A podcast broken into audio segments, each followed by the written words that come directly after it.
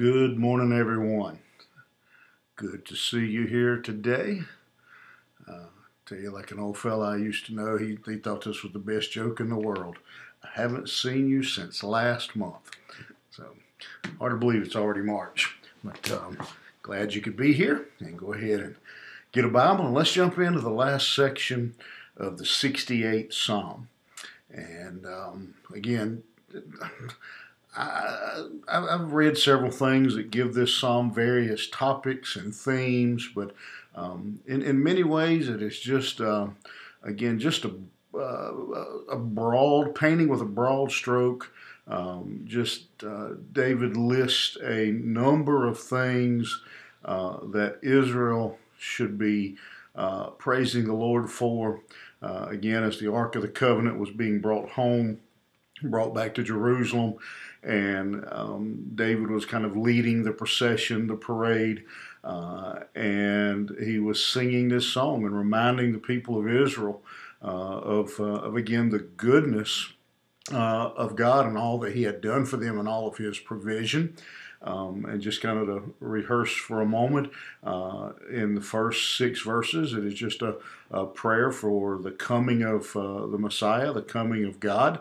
Uh, then he spends a lengthy section in uh, verses uh, 7 through 18, uh, reminding uh, the people to of God's guidance and how He had looked over them and provided for them. verses 19 through uh, 27 that we covered Saturday uh, are really prophetic. Uh, they look towards the coming Messiah. Uh, and then this final section, uh, we're going to see, uh, beginning in uh, verse 28, that he is going to ask the people and encourage them to pray that God would continue to demonstrate his. Uh, his love for them, that he would continue to take care of them, continue to provide for them as he has uh, in the past. And so, uh, as we pick up in uh, verse 28, that um, is uh, where we're going to uh, going to get to start this uh, this morning. And again, we're seeing again as this group moves towards Jerusalem, bringing again the Ark of the Covenant.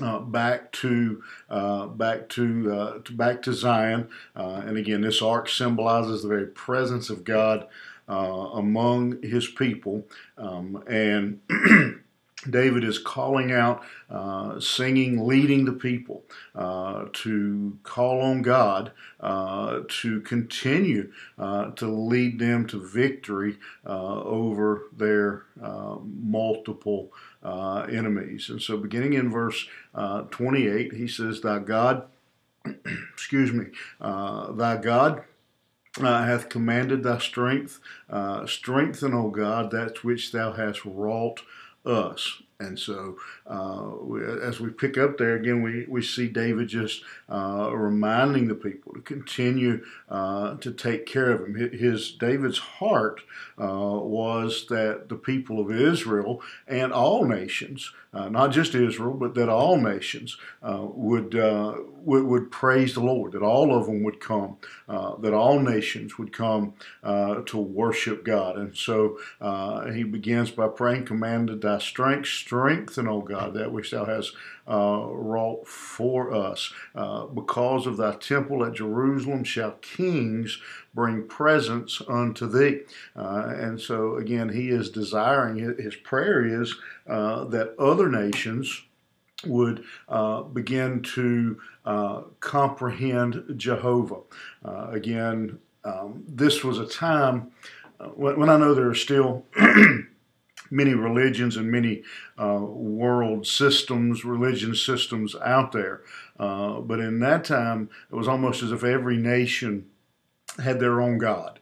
Uh, or collection of gods. And uh, so many times when they would come to war, uh, it was not just nation against nation, uh, but it was seen as my God versus your God. And the winner of the of the battle, uh, the, the, their God was considered to be uh, the most powerful God. And so David is praying. His desire is is that all the nations, that the kings uh, would uh, see uh, that the God of Israel uh, is the God, is the only God, and that they would uh, that they would uh, change their, I guess you could say, they change their religious ways. Um, it wasn't that they weren't, uh, that many of these other nations weren't religious. In fact, uh, you could probably say some of them were even more religious than Israel. Uh, it was just a false religion. And so David is praying uh, that they would uh, that they would see uh, the error of their ways uh, and turn to Jehovah. Uh, and uh, I think that's a good model for us today. It's not so much that our world is not religious; it's just that so many are caught up in false religion instead of worshiping Jesus Christ. And and so David is praying that they would they would they would see that and he goes on, he says, rebuke the company of spearmen, the multiple multitude of the bulls, uh, with the calves of the people, till everyone submit himself with pieces of silver. Scatter thou the people that delight uh, in war. And so, uh, again, David is, is continuing to pray uh, that God would step in and, and, uh, and punish uh, get the attention of. I don't know exactly how to uh, to say that, but um, that uh, that they would uh, the, the enemies of Israel. When he talks about uh, the bulls here, the bulls represent uh, these animals are are the enemies. Uh, of of Israel, um, and the spearmen are the, the enemies of of Israel. some believe actually that the, the spearmen actually specifically refers uh, to to Egypt and Pharaoh. Uh, but again, God is uh, David is praying uh, that God would lead uh, these other nations, represented again by as as bulls and calves, that He would God would literally force them uh, into submission, that they would bring uh, offerings of silver uh, and scatter those that delight in war. If they if they refuse, uh, to worship uh, God. Um, David prays that they'd be scattered, that they would be wiped out. Uh, and so, uh, again, uh, he, he continues uh, in verse 31 Princes shall come out of Egypt, Ethiopia shall soon stretch out her hands unto God. And so, again, he, he's already said, scatter them.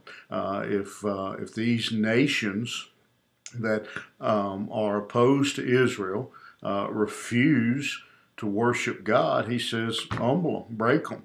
Uh, that God would uh, would take their power from them, uh, and that He would uh, again that He would bring them uh, to their knees. And again, th- those are sometimes you know hard hard passages for us as um, in the New Testament time to we've talked about imprecatory psalms. They're difficult for us to uh, to get our mind around sometimes that David would pray for other nations uh, to be destroyed. Um, but, um, you know, again, when you think what David, David is praying uh, for the best of God's people, he again, he has prayed, uh, Lord, humble them, bring them to Israel, let them uh, bring presents. He, he, says, you know, humble them that they would serve God. But if they refuse, uh, to serve God, if they refuse to serve you, God break them so that they don't harm uh, Israel, so that they don't harm uh, your people. And, uh, you know, again, I don't think that is a, um, for me anyway, it may be for some people, but for me, uh, I, I, don't, um, you know, I, I, don't really have an issue with that prayer. Uh, you know, God protect your people, uh, whatever it takes. Again, he prays first for them to uh, to see Jehovah, to worship Jehovah. But if they're not going to do that, uh, Lord, break them. But don't let them harm uh, your people. Uh, and he goes on, says, Sing unto God, ye kingdom of the earth, sing praises unto the Lord. To him that rideth upon the heavens of uh, heaven of heavens, which were of old, lo, he doth send out his voice, and that a mighty voice. Um, and so he brings this psalm, um, so he brings it home. Uh, he, he, closes this psalm by uh, ordering uh, everyone not, not just Israel, uh, but he orders, sing, you kingdoms of the earth. Uh, so he orders all the nations uh, to praise the Lord. Uh, and he uses the word there, you'll notice the, the capital L uh, and then lowercase O R D uh, is the Hebrew name um, Adonai. Uh, and this emphasizes again God as as master, and, and so He is ordering that all the nations should should humble themselves and serve the Lord uh, and serve uh, again the God of Israel. And ascribe you strength unto God. His excellency is over Israel, and his strength is in the clouds. O God, thou art terrible out of the holy places. The God of Israel is he that giveth strength and power unto his people. Blessed be God. Uh, and so his final uh, verse of this song is uh, is that all of us need to uh, we need to praise the Lord uh, and tell others.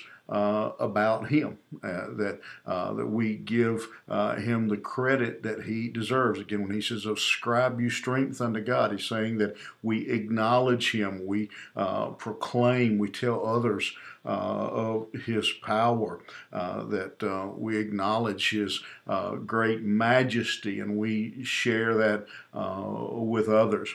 And uh, as we look at that psalm, and again, there, there are things uh, that we've already seen as we've come through 68 psalms now uh, that sometimes are very difficult.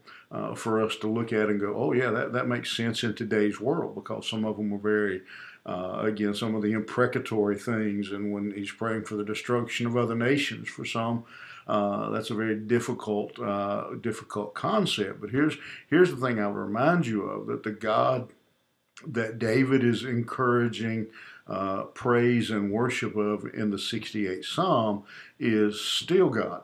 He is still all powerful. His power is still uh, beyond our uh, possible uh, understanding. He's still working wonders for us, uh, just as He did for the people of Israel. He may have not brought us through uh, across a Red Sea or brought us through some of the miracles and things that He did for them, but again, He has done great things and is doing, continues to do great things for his people. Uh, and that ultimately uh, God brings about his purpose, just as he did with Israel. Um, that his purpose was uh, to, to kind of use a lot of the background of Israel here was ultimately to bring the people of Israel into the land that he had promised them. Well, he had to literally, literally move heaven and earth um, as he divided the Red Sea, as he uh, brought water from rocks, as he led them by uh, with fire uh, at night, cloud by day. God literally moved heaven and earth as he brought down the walls of Jericho, as um, all, all those events that took place to bring them to uh, this land that he described as flowing uh, with milk and honey. He accomplished uh, his purpose. Um, even though, as we read the story, sometimes it seems like Israel is doomed. Uh, they're outnumbered, they're outmanned, they're out, you know, outgunned, they're in disarray, they're divided among themselves, and yet God still uh, accomplishes his purpose. And I think the lesson, one of the, the big lessons for us today is uh, is just that. Let's let's worship the Lord. Let's call others uh, to praise Him because He ultimately uh, will be glorified and will accomplish uh, His purpose. He will.